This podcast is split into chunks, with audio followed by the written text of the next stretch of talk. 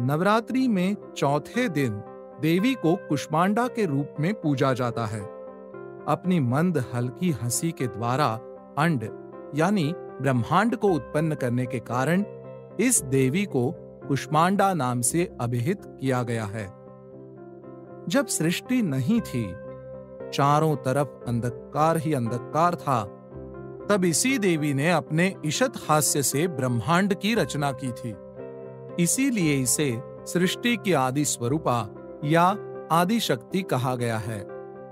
इस देवी की आठ भुजाएँ हैं, इसलिए अष्टभुजा कहलाई।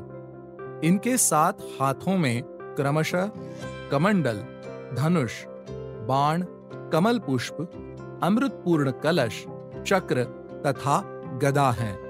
आठवें हाथ में सभी सिद्धियों और निधियों को देने वाली जपमाला है।